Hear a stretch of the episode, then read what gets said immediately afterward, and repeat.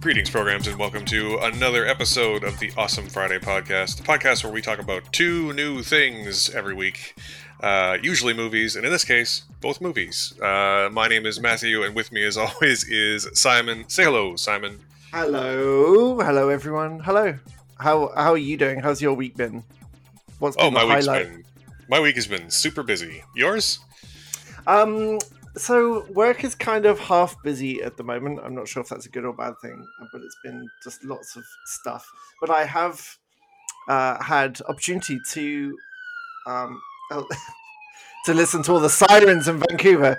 This is yep. just a normal. This is the song of Vancouver. Um, so I meant to mention this last week, but we were so marveled up I didn't mention it. After our Stranger Things podcast, I started watching Stranger Things, and I actually oh, yeah. had I had started years and years ago, and I got halfway through the first episode and turned it off because a child went missing. And uh, at that time, I was I, am very raw against my children going missing. Now my kids are a bit older and a bit more annoying. I'm like, oh, uh, they'll be fine. Um, so I watched in a week the first season of Stranger Things, and I thought it was amazing. Um, like really amazing. And I am 90% through season two of Stranger Things. I really wanted to finish it for this weekend, but life got in the way and uh, the drop off is quite impressive between season one and season two of Stranger Things. It's like that's what? very true. I don't think season two is bad exactly, but uh, season two I think is the of the four seasons. Season two is the the the lesser of the four. It's insane how it feels like it's all over the place. And there's a um, it reminded me of um, there's a season of Lost. I, I absolutely adored Lost. I'm the person who even liked the ending, but there's one season of Lost that's really, really bad. And it turned out years later, they basically said, yeah, we, we basically made it up episode to episode. We had no idea what the through, we weren't expecting to be renewed. And so we just made another season. And it feels like that. It's so, it's so filled with interesting moments that are put together in them in like the worst kind of way possible. It's really slapshot and haphazard, and even even though you've got wonderful moments like Paul Reiser um, staring at a screen while the alien sound effect, the, the motion tracker sound effect plays while all the aliens like attack the goodies. There's there's lovely moments like that, and there's some like David Harbour's brilliant. I've never really seen him in anything before. He is. I don't know if he's this good in other stuff, but he Spoiler is. alert! He, you've seen him. You've seen him in a ton of stuff, and he's always great. Have I though? Have I seen yeah. him in a ton of stuff? Okay. Yeah, he's been around for quite a long time. Um, so Black Widow, and... I saw him in. I can't really picture. I haven't seen the Hellboy remake that was meant to be terrible. I can't really. Uh, he was like the least of that film's problems, though. Um, mm. So things you probably would have seen him in. Obviously, there's Hellboy. Um, he's in the 2016 Suicide Squad, Black Mass, e- The Equalizer. Um, uh, what else? Um, Who was he in Suicide Squad? Uh, he was uh, Dex- Dex- Dexter Tolliver, I think. Oh. Yeah. Okay. The main thing I remember him from, the first time I remember seeing him uh, and being like, that guy, I like that guy, mm. was in 2008. He was one of the, he was the CIA stooge in Quantum of Solace uh, and I I really like I'm I'm the guy who likes that movie. So do what you will with that information. But so say yeah. what you will, he plays the perfect smarmy dude in that movie. I, I have complete no with memory. smarmy mustache. I have no memory of that whatsoever. That movie. Um, the movie's interesting because it doesn't. A lot of people don't really like it, but if you if you think of it as like an epilogue to Casino Royale, it becomes a much better mm. movie. Which is mm. because that's exactly what it is. It's a direct right, yeah. epilogue. Like it's an extended epilogue to Casino Royale. It's all about Bond getting over Vesper, basically. Right. And uh, it's a much better film if you watch them as close to back to back as you're willing to do. Right. He's in um he's in that show you like as well, Elementary. He's in an episode of that. Which yep. I didn't know. Should, should really watch that here I'm going to piss off a whole bunch of people. Elementary is uh, better than Sherlock. I love your hot take on Elementary, and you're probably right. Um, Sherlock definitely overstayed its welcome. Wow, he's done a ton of theatre as well.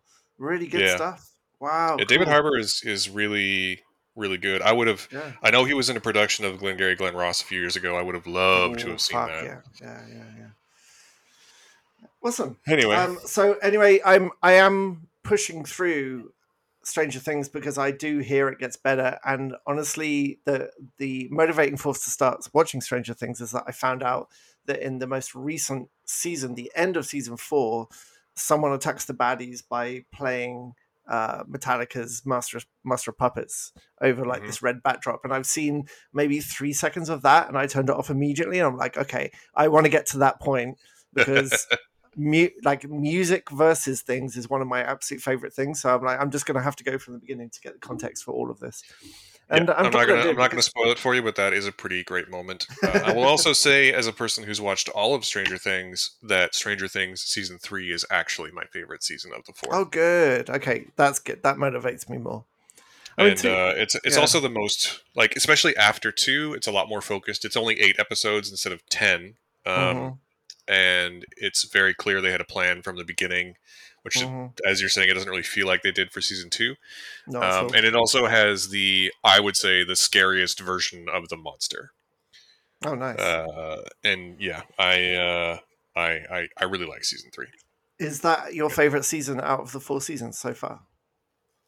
To be fair i haven't seen season one basically since season one or two, basically since they originally aired, and I've watched season three twice. Um, mm-hmm. We watched season three again in the lead up to season four. Uh, but yeah, I would say it's probably my favorite season. But cool. I think if I, I think my, that might change if I rewatched season one. But um, I could, I could rewatch season three over and over again. I love that season of television. It's really good. Nice. Is that when Maya Hawke turns up? Because she's fantastic, and I look forward to seeing her. Yes, she joins in season three. Cool. Excellent. Well, that's good. What are we talking about this week?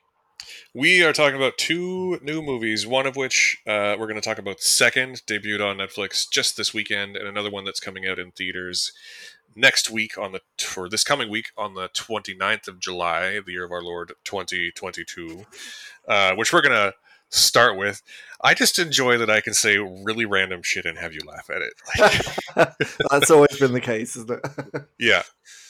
I don't know if it's uh, my delivery or just that you don't expect it or both, but like I... the look on your face when I say stuff that you know that harkens back to my history degree basically it's, so it's really there is a there is a delineation in canadian delivery and humor in people between people like American over the top neon signed humor, which isn't funny at all, and people who get British sarcasm.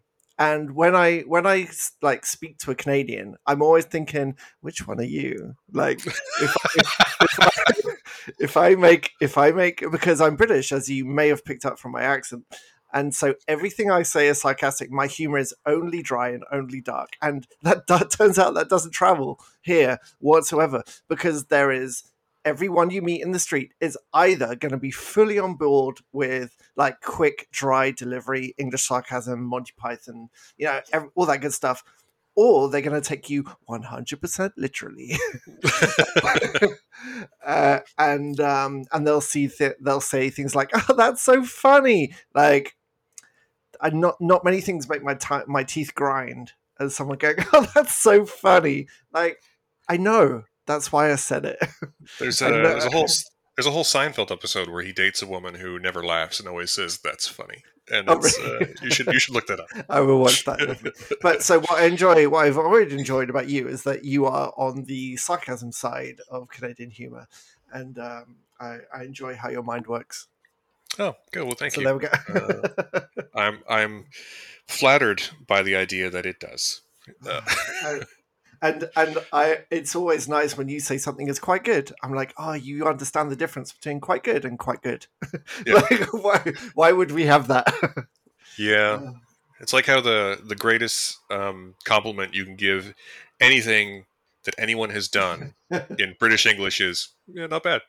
Yes anyway, that's very much like the movie uh, we're going to talk about, right. which So uh, we're going to start this week by talking about a new movie coming out in theaters uh, later this week called Vengeance. This is the uh, directorial debut uh, of B.J. Novak, who you probably best remember as Ryan Howard on The Office, The American Office, the Hot Take Better Office. Um, wow. I thought, yeah. is this in retaliation for my Marvel hot takes? no, no, it's just oh. uh, the truth. Um, yeah, uh, briefest of plot synopsis. This is about a man who is basically BJ Novak. He's a, a Brooklyn hipster writer for the New Yorker, Twitter verified tweeter uh, writer, and he gets invited to a funeral for a woman who uh, died of an apparent overdose because his her whole family thinks that they are like an item and she is just a girl that he's hooked up with and he goes to this funeral and decides to turn his experiences there into a podcast uh, with some pretty big ideas about being able to explore what it what America means through this death of this girl. Um, it is.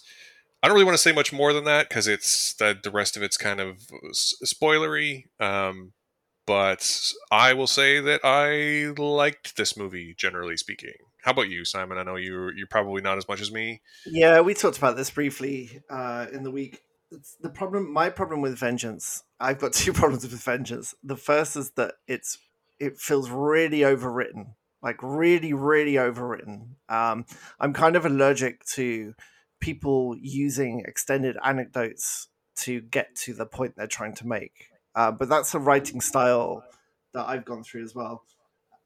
And I just yeah, that doesn't doesn't bother me like at all. My second problem is probably larger. I I find BJ Novak borderline unwatchable as a performer. like I, there is something about him, and it was the same in The Office. Like he, any episode he was in in The Office was was tainted, and I know he was a big producer. He was a producer, definitely a writer at The Office, wasn't he? And mm-hmm. and yep. I I found it very very interesting that Vengeance, in many many cases, sounded like an Office script that was trying to be a bit more emotional and serious. And for me, that didn't really work at all. But as a performer, I don't think it helps that he always plays like assholes. So Ryan in The Office was an asshole, and then he turned into a super asshole. And the guy in this movie at the beginning is an absolute like he, he starts with a duologue with his buddy about all the how they justify sleeping with lots of different girls and you're meant to dislike him. I, I get that but yeah i mean he's not I, a good character especially no, at the start of the movie. I i find him just borderline unwatchable and i don't know what it is but i don't enjoy him as a performer so it was a combination of that and I'm I'm uncomfortable with City Boy finds humanity in Hicks, who turned out to be not as stupid as he thought. Like, I I don't enjoy that as a genre. So there were lots of things in this movie that didn't really work for me, and the ending's terrible. But we'll get to that later. We'll get to that in a bit. I don't want to go into too much spoilers, but excuse me. Um, most of the stuff in this movie I think that you're saying is going to be either sort of not love it or hate it, but like like it or not, basically. And for most for the most part, it worked for me. I thought that everyone in it is great. I thought I like BJ Novak. Um, he doesn't have a ton of variation in the characters that he plays, but it sort of works for the movie. He's meant to be unlikable. He's meant to go through a bit of an arc through the movie, uh, where he goes from unlikable to at least human. Um, the opening scene of the movie, which is him and John Mayer talking about basically how it's wrong to want to connect with people, I thought was really funny and on point for his writing style and his performing style. Um, it is kind of hard to separate him from The Office because I've watched, I've watched personally, have watched The Office like three times through. We're actually in our the middle of I think our fourth rewatch of The Office since the pandemic started because it's just so wow. rewatchable. Um, and so it's hard for me to separate him. The whole the whole thing or certain seasons? No, no, the whole thing. Wow. It's just it's just so easy to throw on in the background. Like it's mm-hmm, and it's yeah. reliably funny, and I never get tired of it. Mm-hmm. Um, I lost my train of thought. Uh, but yeah, uh, it's it's hard for separate, me to separate. uh, BJ Novak from Ryan, and you're right. It does. You know, because he produced and wrote so much of The Office. This does have a very officey feel to the way it's written, um, but that sort of worked for me. Um, I will say that I I did like this movie, but it definitely bites off more than it can chew thematically. You know, it's trying to have to say a lot about you know, in the same way that his podcast in the in the movie, he's trying to like record a podcast because this girl OD'd and his family her family are convinced that it's actually there's some foul play and he's trying to make a podcast that has commentary about America. And the movie is trying to do that at the same time and it for the most part it works for me. At some certain points it doesn't. Um and I think that's just where it's going to come down for you, right? It's either you're either going to buy in or you're not. I think that the parts the parts that work work like gangbusters. There is some pretty great satire of America, especially of the exact type of person that he's playing. Like his character Ben is like if you imagine the most insufferable Brooklyn podcast having hipster, that's who he's playing. Yeah. And the satire, uh, like him playing that character, works really well. But the satire of that character, that type of person, which I'm not gonna lie, sometimes made me feel a little bit attacked. But um, um, that you know that all of that was pretty great, and I really enjoyed the entire cast. Uh, um, especially uh, J. Smith Cameron, who plays uh, the girl's mother, and Boyd Holbrook is always great. Yeah, he really is. I don't think I've seen anything with Boyd Holbrook where I wasn't like, yeah, Boyd Holbrook is great. You know, like it's he's he's reliably good. Uh, and I did really enjoy that. You know, he goes every time just to further that point of him being sort of an insufferable person. Like, there's a great scene right toward the beginning where he's sitting at like dinner with his family, and he mentions that he's only been to Texas once and it was for South by. And the grandmother's like, "Oh, what what's what for?" and he's like, "Oh, South by is a festival," and she's like, "No, what band did you go see? No one goes to South by just to go to South." By. Like every time that it like reaffirms that they're not just ticks, that they are fully formed human beings. I thought really worked really well, and it was mostly really sold well by the cast. Mm. My main problem with the movie, to be perfectly honest, is the ending. I thought it should have ended about like one sequence before it did. Absolutely. Uh, there's there's a there's a great monologue towards the end that is sort of like the realization of the main character's arc, and then the movie keeps going for like 15 yeah. minutes. They that's and, the really and, annoying thing. Yeah. And yeah, and like there's a great supporting turn from Ashton Kutcher, who is I, I know we don't really talk about Ashton Kutcher anymore. He's kind of like disappeared, but he is he's really good at delivering a certain kind of dialogue, and he's really good in his few scenes in this movie. Um, and there's a he delivers a monologue that I think is really on the nose in the ending, but I still think that ending should have been cut like cut like the, the movie should, definitely should have ended before it did. Is all I'm trying to mm-hmm. say. It's hard to talk about it without spoilers, but there's like a perfect thematic resolution, and then the movie keeps going, and that's a little bit disappointing. I, I absolutely agree. It, it did find a perfect ending, and if it had just expanded on that moment of realization because it, it kind of would have brought him full circle back to where he was. And uh, the story had been told by that point and it had a resolution that was fitting for the story. But then you've got this like tacked on. Ven- I, maybe it's to justify calling it vengeance. I don't think it was the right name for the for the movie, to be honest, because it, it it was about different things, and it felt like that ending was so it could be called vengeance and it and it it didn't feel. I mean, in a movie I wasn't really enjoying anyway. It mm-hmm. was mm. the ending that was so needless and overblown and uncomfortably, like awkwardly out of place. It just didn't work at all. Didn't need it at all. Yeah, which is a shame because I otherwise I enjoyed the movie. Like I say, my my general take is that it definitely bit off more than it can chew and goes on a little bit mm. too long. But very generally speaking, I enjoyed it. You know, I uh, I thought that the all the stuff it was trying to do, basically until the end, uh, it did reasonably well. I don't think it's going to win any awards or anything like mm. that, but it's uh, it's it's a pretty pretty perfect three to five for me. Is this his first directed feature? Yes, it's his first. It's his directorial debut. Right. He didn't direct any of The Office. Uh, I don't think so. Mm-hmm. Um, I know that he. Yeah, no, this is his directorial debut. He wrote a ton of The Office, and he Mhm. obviously starred in The Office. Mhm. Um, oh no, never mind. He did direct a bunch of The Office. He's directed a bunch of TV. He hasn't directed a film. This is his first film. it's a feature, right? Yeah. Yeah. So I mean, if I Actually, he he he directed Scott's Tots, which is one of my favorite Office episodes. that is good. The, I think he's got like he's got a good ear for dialogue, but I think he over overstretches it. And for me, the the reason why the Office worked were those uh, like it's the no laughter track cringe kind of humor where you sort of catch a, gl- a glimpse to direct to camera from Jim. I mean, Jim Jim's sort of half look to camera perfectly underlines this kind of humor in his kind of writing Mhm. right? And when you transpose that into something like Vengeance, that's meant to be something more, I it, it felt a little that style of humor because there were a few moments like that that were quite funny, but they kind of felt out of place for me. But Yeah, I, I, think that's I think that's I- fair. I- I think he'll grow. Like I, I'm, I would watch the next thing he writes and makes because I think he's got a good ear for it. He's definitely got a good ear for a kind of dialogue, and I would be really interested to see what he does next. But this one didn't land for me. Yeah. So I'm giving it a, a three out of five. I guess you're giving it what? I'm gonna guess a- two. It's, it's a middling two.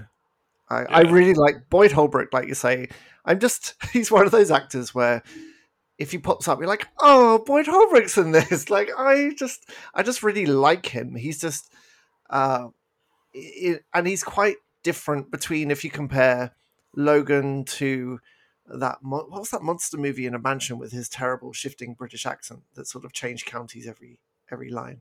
What was that called? Where he's Oh, like a, mon- a monster hunter The curse really think. the curse, right? So he would compare Logan to that to this. Like he's really varied and he's got good, good range and he's just very committed and watchable. So I really enjoyed him in this, and I think Ashton's great. I, I think he is an underused actor, and I think he's got some really good chops. But um, just as a package, didn't come together. hmm And I think that's a pretty fair take. I think, uh, like like I said, I think that the the parts of this movie that work for me outweigh the ones that don't. But I can totally get that it's not going to connect with everyone anyway. Uh, but I think it's definitely worth everyone giving it a shot. Um, Mhm. You know, uh, this film debuted at Tribeca back in June, and it is coming out in theaters, and presumably, I don't know when it's coming out on demand, but presumably it's 2022, so it won't be that long. Yeah, it won't be long for this kind Uh, of movie. Um, but yeah, it will be in theaters on the 29th of July, uh, and it is R-rated. But uh, I think you should give it a try. I think, I mean, I think everyone should give every movie a try, but I think you should give this movie a try. Yes, indeed. Yeah. Okay. So, um, yeah, that's uh, where we're at with Vengeance. We're going to move on now to our second film of the week, which just came out on Netflix. Uh, when you're listening to this on Sunday, it will have come out on Friday. Uh, and we're going to talk about the Russo brothers' new film, The Gray Man, which is a spy thriller with Ryan Gosling, Canada's Ryan Gosling, and Chris Evans. And Simon, why don't you give us a quick rundown on this movie? Okay, I'm going to give you the entire story of this movie, which happens in the first two minutes of this movie. So I'm going to say some stuff, and none of it's a spoiler because this movie is not at all concerned with uh, taking time with setup. Like it's straight to the concept. Uh, Ryan Gosling is in jail, and uh, Billy Bob Thornton gives him an option: come and work for us, and we'll get you out of jail. Come be a wet work like assassin, basically. And he says, "Okay." Over some chewing gum, and then we cut to like 18 years later, I believe, and he is on a hit, which goes a little bit sideways. And during this sideways hit, it turns out the target is someone else in his secretive assassin guild, and he's got a, uh little USB drive with some secretive stuff on it that uh, he asked Ryan Gosling to uh, take a look at, and you'll know the truth. Now, this sounds like I've revealed a lot. Th- This is first 10 minutes, maybe uh, yep. and then the rest of the movie is stunt to stunt, and your opinion on whether you like this movie is how you feel the stunts were choreographed and filmed. And in a way, it kind of reminded me of um, Extraction with um, Hem- Hemsworth. Hemsworth, yep. Right, which was a movie that purely existed to show like fancy drone camera work and stunt to stunt. I didn't like Extraction. This worked a lot better for me, but it's basically Ryan Gosling is causing chaos. The agency sends in this like lone gun other assassin that they can't really control, played by Chris Evans, who is brilliant in this movie. And mm-hmm. basically, Chris Evans has no rules, has no, he will listen to no one, he will do whatever it takes to get his mark. And so it's Ryan Gosling and Ana de Armas versus Chris Evans, basically, in a bunch of different cities with a bunch of different stuff blowing up. And that's really the synopsis of the movie. Have I left anything out? I mean, the only detail you've left out is that Chris Evans is a private contractor, which is why the oh. CIA can't control him. And uh, Ryan Gosling is a Sierra agent who doesn't exist. Um, but like that's all neither here nor there. We've pretty much run the whole thing down. Like Ryan Gosling has information. The bad guy, like the evil operations chief of the CIA, needs that information because it's about him, and he sends Chris Evans to get Canada's Ryan Gosling, and it's just a chase and a bunch of bunch of stunts. And uh, I like how he's kind of Ryan Gosling. Well, according to federal Canadian bylaws, that is how we refer to the baby goose. We can call him Canada's Ryan Gosling, or we can call him the baby goose. Those are. It's like the it's like the Quebec language laws. This is it's like that. Same with um, Vancouver local Ryan Reynolds. you know, it's uh, there's specific ways we need to refer to things. Beautiful. I learn every day. Yeah. Um, I mean, I, I uh, did you like the movie though? I mean, I think I think you actually liked it more than I did, and yeah. I thought it was fine. So the I went into this movie with a little trepidation because I'm not not a huge fan of the Russo brothers um, Marvel movies. I don't think um, that we've we've talked at length before, probably on the podcast actually, about their framing and editing of action, and yeah, we've how, definitely talked about it before because I don't like it. How, and how we're we're both partial to pulled back passive cameras allowing us to see the actual fight. And we've talked about this in relation to Star Wars or MCU, all kinds of different things. So for the first half of this movie, I was pretty much blown away. I loved the first half of this film. Absolutely loved it. I thought the action was framed really intelligently. I loved the stylistic choices. There's one extended plane sequence where there was no uh, dramatic background music. It just took its time to show this plane sort of uh, uh, uh, unraveling piece by piece, and it's shot very cleverly. Um, I love, love, love Chris Evans. Like he he is the smarmy, mustachioed, uh, dangerous person, and and he is a great actor. He is very able to do this kind of dark kind of character, and I I really like Ryan Gosling. Ryan Gosling, I saw one review that said Ryan Gosling looks um, like he's just tired. He doesn't want to be there the whole time. But what I love is that he is so highly trained. Basically, when people run at him with rocket launchers, the first thing he does is like is like roll his eyes and like, oh god, eh, do I have to do this right now? And he's handcuffed to a bench and he can't reach the gun. It's like, okay, all right, just give me a second. Like he is brilliant in this because he is not like you know John yeah, McKay yeah, he's basically nonplussed by everything that yes. happens in the movie, which is kind of oh. a brilliant. It's kind of a brilliant choice to be honest. Like he is meant yeah, to be, yeah. he is meant to be like the most highly trained of the most highly trained people, and instead of being like, "Oh shit, stuff's happening," he just acts as though he's really highly trained. It's kind of like whenever you watch a movie where there's a guy in the army who, when like an alien, like there's a fight breaks out, and some army sergeant goes like, "I didn't sign up for this shit." It's like, no, actually this is exactly what you signed up for. Yeah. And I really enjoy that Ryan Gosling's character, Sierra Six, um, is basically treats everything like exactly what he expects to happen. It's I love it it's a he, really it's a really smart choice, and I think that I think that Gosling is is very good at it. Yeah, I mean, there's one wonderful moment where he gets stabbed with like surgeon scissors, and he pulls them out. And he's trying to dress himself, and he's just like, "Oh well, he missed the liver and the kidney. What an amateur!" like, yeah. like muttering to himself. And um, yeah. I love that tone. And so the f- first half, I was totally on board, and I do love that um, they call it out in like the first scene. That first, that first, you know, set in 2003 when he's first being recruited, and he's talking to Billy Bob Thornton. And at one point, Billy Bob's like, "I get it, you're glib." yes, yes. Here is the definition of your character. Yeah. Um, the uh, but there's a, a there's a sequence with a tram that marks the halfway point where suddenly the editing starts getting really frantic. The camera starts getting a lot closer, and it leads to a resolution that is not good. Like the ending is not good. And I would love to know if the second half of this got really rushed because I was so on board. Like it was a high four out of five until things started going downhill. Yeah, I but disagree what, what, entirely. I think all of the action was pretty bad. Um, and it it all it stems from the same reason that I don't like the action in Captain America: The Winter Soldier um, or Civil War.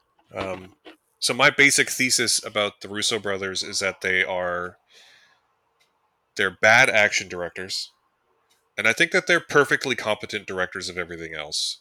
They do not have a lot of style, like they don't have a lot of uh, flash. It's just very workmanlike, and that's not a bad thing. But they're very workmanlike directors of actors. They're very bad directors of action, and Infinity War and Endgame, both of which I like a lot, are only as good as they are because of the cast. And this movie supports that thesis to me. Mm. Um, all of the action in this movie, to me, is it shoots too close, it cuts too fast, and even like that sequence on the plane that you mentioned where the camera is a little more passive and does shoot a little bit longer takes the angles are too low and then they release a bunch of smoke into the air so you can't actually see what's happening i think that's a really interesting point because that same sequence we talked about I love it because the camera was low, the smoke is there, and you can only see the legs. And it's just about how you're gonna, what kind of art is art for you? Like you, you hated that because it was too low and you could only see the legs with the smoke.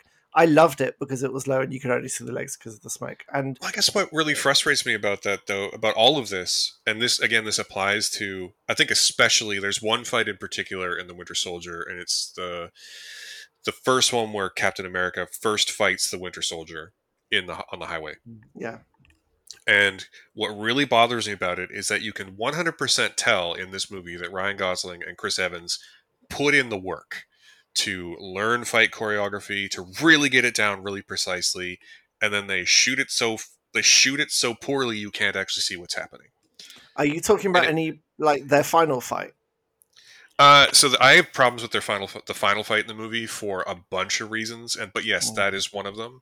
Mm-hmm. But like almost every fight in the whole movie is like that. Like the the and the scene you're talking about with the with the tram, like there's a scene, a part of that in that whole sequence where the tram is moving through an intersection and a car gets blown up and you get to see that car blow up and crash from three angles in about two seconds and it's just emblematic of the way they shoot action and i and i hate it.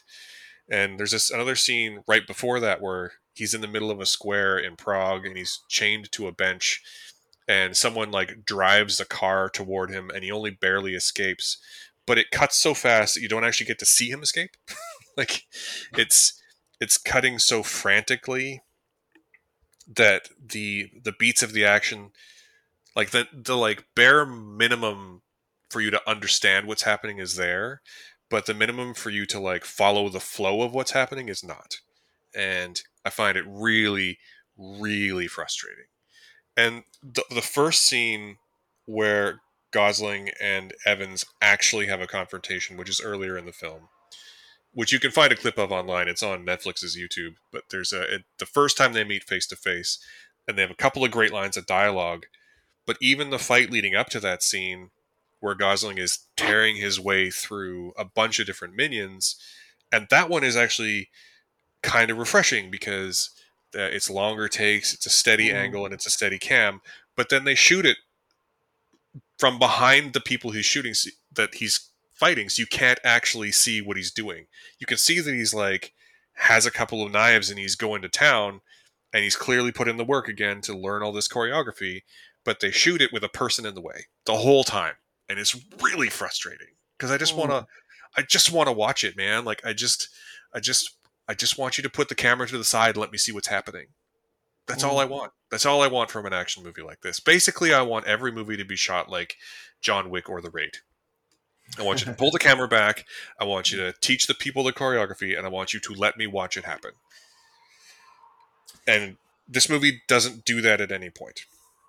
You see, I just I disagree uh, with like half of that. I think the the points that you picked out about the car crash on the tram and the uh, I'd say actually when they drive the van into the park bench and he just escapes, I would say that is the moment where first half becomes second half for me because the mm-hmm. editing I know exactly the car crash you're talking about and it is terrible. It's the police car, right? And it's you see it do the same thing three different times in about uh, one second.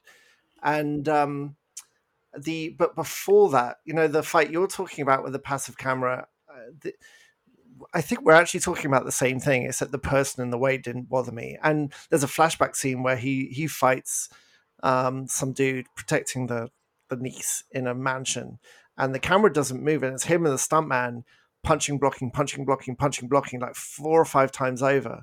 And yeah, that one's pretty good actually. And, and, and that was fantastic. And I feel like the first half that was the level of the action and then maybe by choice maybe they thought they were trying to accelerate towards the end by increasing the cuts or whatever they decided to do from that car crash from the tram onwards just uh, did feel like a, a, different kind of movie actually a different kind of edit and different kind of directors even um, and I, I, they, I, I have exactly no insight into how the russo brothers think but my my guess, and again, totally uninformed. I, I don't know them. I don't make movies myself, but my guess is that they think that fast cuts gives like a um, it makes everything feel faster. It makes mm-hmm. everything feel, but to me, it just ends up feeling rushed, which is a, a different thing. You know, yeah. like yeah, no, I know what you mean. It's it is a shorthand used by many many directors, and I don't think it works as well as they think it does the the uh, that's why I I can't watch the Bourne movies, the Matt Damon Bourne movies, because everything is tight cuts and and hyper edits, and uh, I, I find it unwatchable. I can't follow. I can't track what's going on. and and the, for me, the difference with the Bourne movies, and I know this is not all of them, but the difference is that the Bourne movie employs, you know, was the movie that basically made the shaky cam, the handheld cam popular. Mm-hmm. But at the very least, that's kind of because the cameras try and move to keep up with them. Like the shots are at least longer. Mm-hmm. Um, whereas mm-hmm. a lot of people's interpretation, a lot of other directors employ the shaky cam and they cut they cut too frequently is what it really mm-hmm. boils down to. I can deal with the shaky cam as long as they don't cut away from stuff all the time. And it just it really gets to me because mm-hmm. I like we're, I think it's it's a little bit. I don't want to talk about it right now, just yet. But when we get to talking about the big final confrontation between Gosling and Evans, I have a lot of other thoughts about it. But that's another great scene that, like, you can tell they did the work, and then it just cuts so much that it's hard to follow. Mm-hmm. And outside of the choreography, there was no resolution at the end of this movie. They had to find something for poor Jessica Henwick to do, who's this like third wheel like they, she, her whole character arc needed a, a just a total overhaul, and the this the movie is a, a, pretty terrible waste of both Jessica Henwick and I would even argue Ana de Armas. Yes, yeah, yeah. No, I would agree. She's um, yeah, yeah. I think you know. So Gosling and Evans are great. I actually really enjoyed Billy Bob Thornton, even though he doesn't have a mm-hmm. ton of screen time. Yeah, no. Uh, the there's a young girl who plays Billy Bob Thornton's uh, niece Mm-hmm. Uh, and her name is uh, what is Julia Butters. Julia Butters, which you probably recognize her because she was the young girl actress in Once Upon a Time in Hollywood, and so I've seen her in two things, and she's been great in both of them. mm-hmm. um, and I don't think that, uh, and I'm going to mispronounce his name, but uh, Regé-Jean Page, um, mm-hmm. Ana de Armas, or Jessica Henwick are bad actors. I just think that they are like it's a waste of their talents given how little yeah. they're given to do. Um, well, Regé-Jean Page, I thought was great. I've never seen him as an antagonist. I thought he he had a really solid accent as well, and he was really watchable. But uh, for for the movie exposes him as the central bad person, and then spoiler alert, there's not really he doesn't really get any kind of comeuppance at the end. Like the the resolution Yeah. is completely off focus. I do wonder because I know that like it's like a stated thing in the marketing that this is intended to start a franchise, and I Right. wonder if that's why they you know they need to keep a bad guy around for the next movie. Um, but you're right. I mean, yeah, the way the way it resolves is not. It is kind of tidy in a sense, but it's not satisfying. Not at all. Not in the slightest. It's really And weird. Actually. yeah, so, but also just a total side note, just sticking with the cast for a second. You know who is great? Dhanush as the lone wolf agent. Um, like Yeah. another, like he has such a, an interesting on-screen presence and chemistry, and I hope that we see more of him in Western cinema. Uh, where, where where have I seen him before? Uh, I don't know. Let's quickly look him up. I don't know if I have seen him in anything before. I kind of recognized him. Uh, I mean, he's a big. He's a he's a star in India. Like he is a Right. he is a uh, a star of Tamil cinema. Um, but I don't know if I've seen him in anything Western. It did amuse me that the end of his arc is choosing to move forward with honor. Like there's limits he won't cross. Like the honorable Tamil fighter, I thought was a really interesting choice for him. Yeah, it was a nice juxtaposition to uh, Chris Evans' hmm completely amoral character as Yeah. well. Especially, Yeah. w- there's a moment where uh, Dhanush's character realizes exactly who he's been working for, and it's it's a really well executed Mm. moment. I thought. hmm But I think that just comes back to my thesis that like the Russos are pretty good at, at getting decent like and good performances out of their actors. They just they're kind of like this movie has a ton of drone cinematography in it too, and I just don't think they have the flash to pull that off. hmm Like they don't have the for lack of like- a better word, they don't have the like creativity to do anything than like establish the most direct path for a drone to fly. right? I don't know if you did you ever see Ambulance? No, no. I was going to say you're you're comparing this to ambulance, though, aren't you? I am, and the reason for that is that when Michael Bay discovered drones this year as well, um, but the way he approached it was he's like, shit, these drones can do amazing things, and so he hired a world champion drone racing team to shoot his drone stuff, and they do like the cinematography does all kinds of bonker shit with those drones, whereas in this movie, it's pretty much limited to a a, a, re- a perfectly good tracking shot that starts under a bridge and ends with a flyover of a city.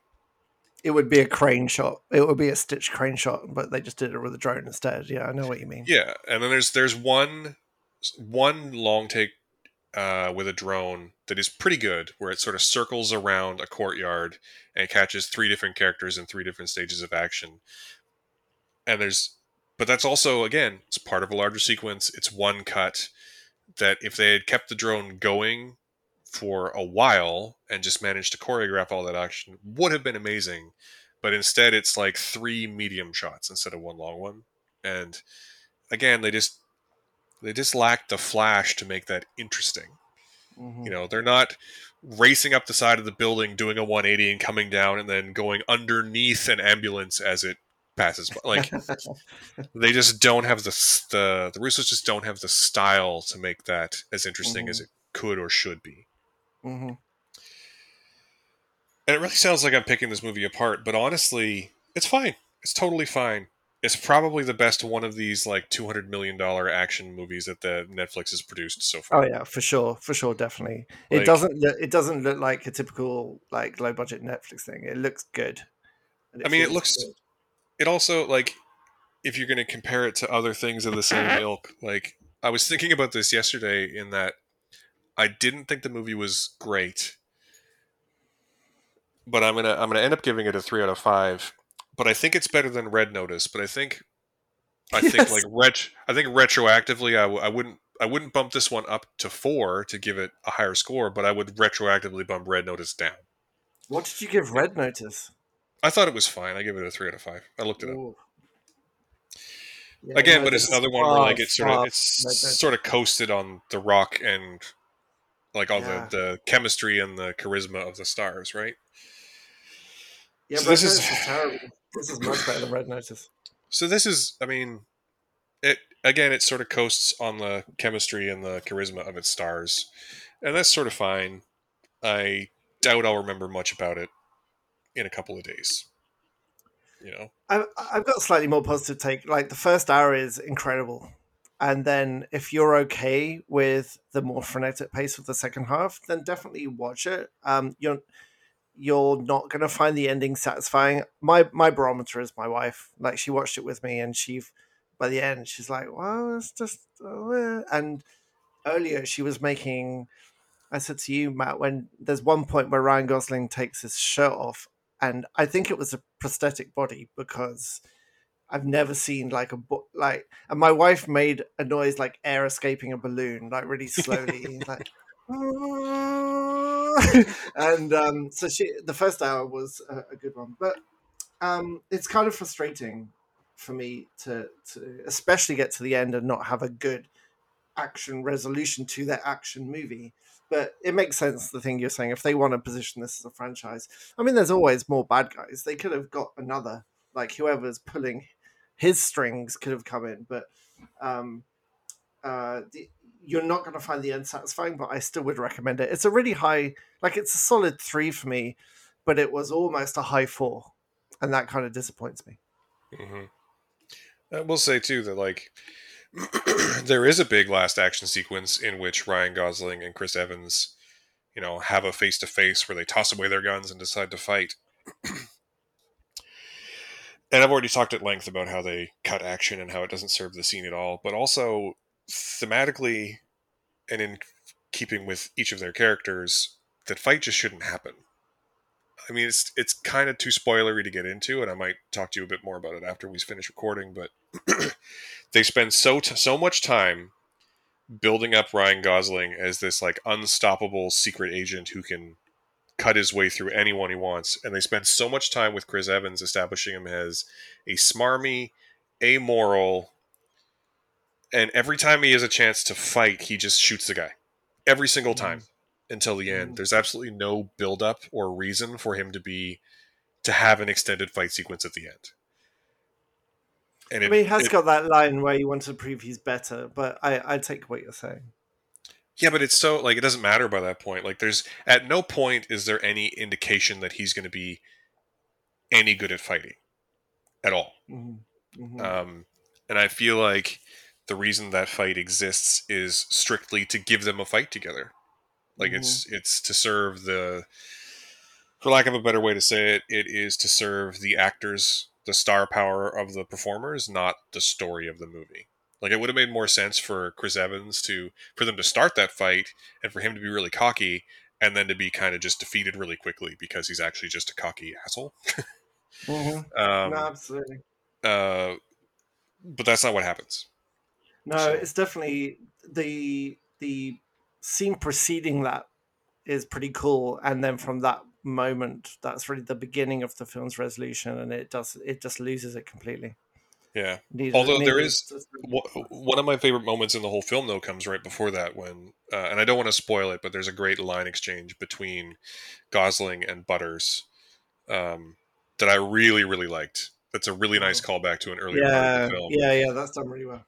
Uh, but then yeah, then the resolution is just bad. Yeah. Okay. So, but so yeah. I liked it. Watch it. Matt's I, I thought it was fine. You should totally give it a try. You know, the one thing about Netflix is that if you want them to keep making two hundred million dollar action movies, you have mm-hmm. to watch the two hundred million dollar action movie. Mm-hmm. And again, I think this is totally worth watching for Evans and for Gosling. Yeah. Um, it's, I just don't. I think it's fine. It's totally fine. It's fine. Mm-hmm. It's totally fine. it's adequate to the task. cool. So what's coming up on our next week then? I have absolutely no idea. I haven't had time right. to plan. So stuff. There'll be something. Um, but uh, we will have to figure that out. So. We were going to talk about covering Resident Evil, the TV series, at some point. Like maybe that's something we could do. We could do that, although apparently it's not great. Yeah, and, uh, talk about. yeah, maybe. We'll see. well, there's uh there's a lot of stuff happening. Fantasia Fest is happening right now too, so maybe we can put together some stuff from that. Maybe I'll just question you about No Thank You, which you're going to go and watch very very soon. And That's true. Next week, with any luck, we will we will be covering Nope because that is coming out uh, at the time of recording this today. Um, but yeah, uh, other than that, I think we're gonna cut it there because you know that's that's the end of our show. That's a good. That's a really good reason to stop, isn't it? It's I know, right? Uh, so yeah, Vengeance is in theaters on the 29th of July. Um, I recommend you give it a shot. Uh, Simon thinks it's probably better for VOD, uh, to put it politely. yeah. Um, and uh, the Gray Man is on Netflix now. So go watch it if you're inclined for that sort of thing. Simon, do you have anything you want to say to to anyone about anything?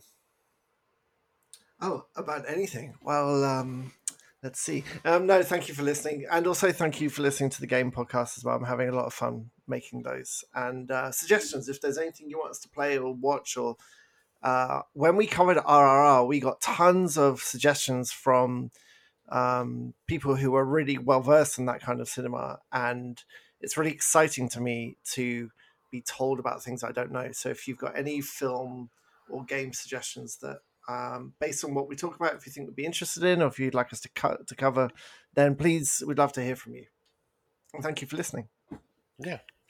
Uh, so that we're gonna wrap it up there. Thank you so much for listening. Uh, as always, if you like the show, if you like what you've heard, please consider giving us a five star review on your podcasting platform of choice. Uh, like us, subscribe to us. All of these things help in an immeasurable way. Um, if you'd like to support us more directly, we do have a Patreon uh, and a Ko-fi, and those will both be linked in the show notes. But it's patreon.com forward slash uh, MC Simpson, I believe. Um, I should always know this, but for some reason I don't because I'm really bad at Patreon. So, uh, yeah, MC Simpson. Um, if you'd like to reach out, you can find us on all the socials. We are, but our main one is on Twitter, which is at Awesome Friday CA, uh, or you could email us at comments at Awesome Friday, and we'll get that too. Uh, we produce this on the unceded lands of the Musqueam, Tsleil-Waututh, and Squamish Nations here in Vancouver, BC. My name is Matthew. That has been Simon. Thank you so much for listening and joining us on Awesome Friday. Bye.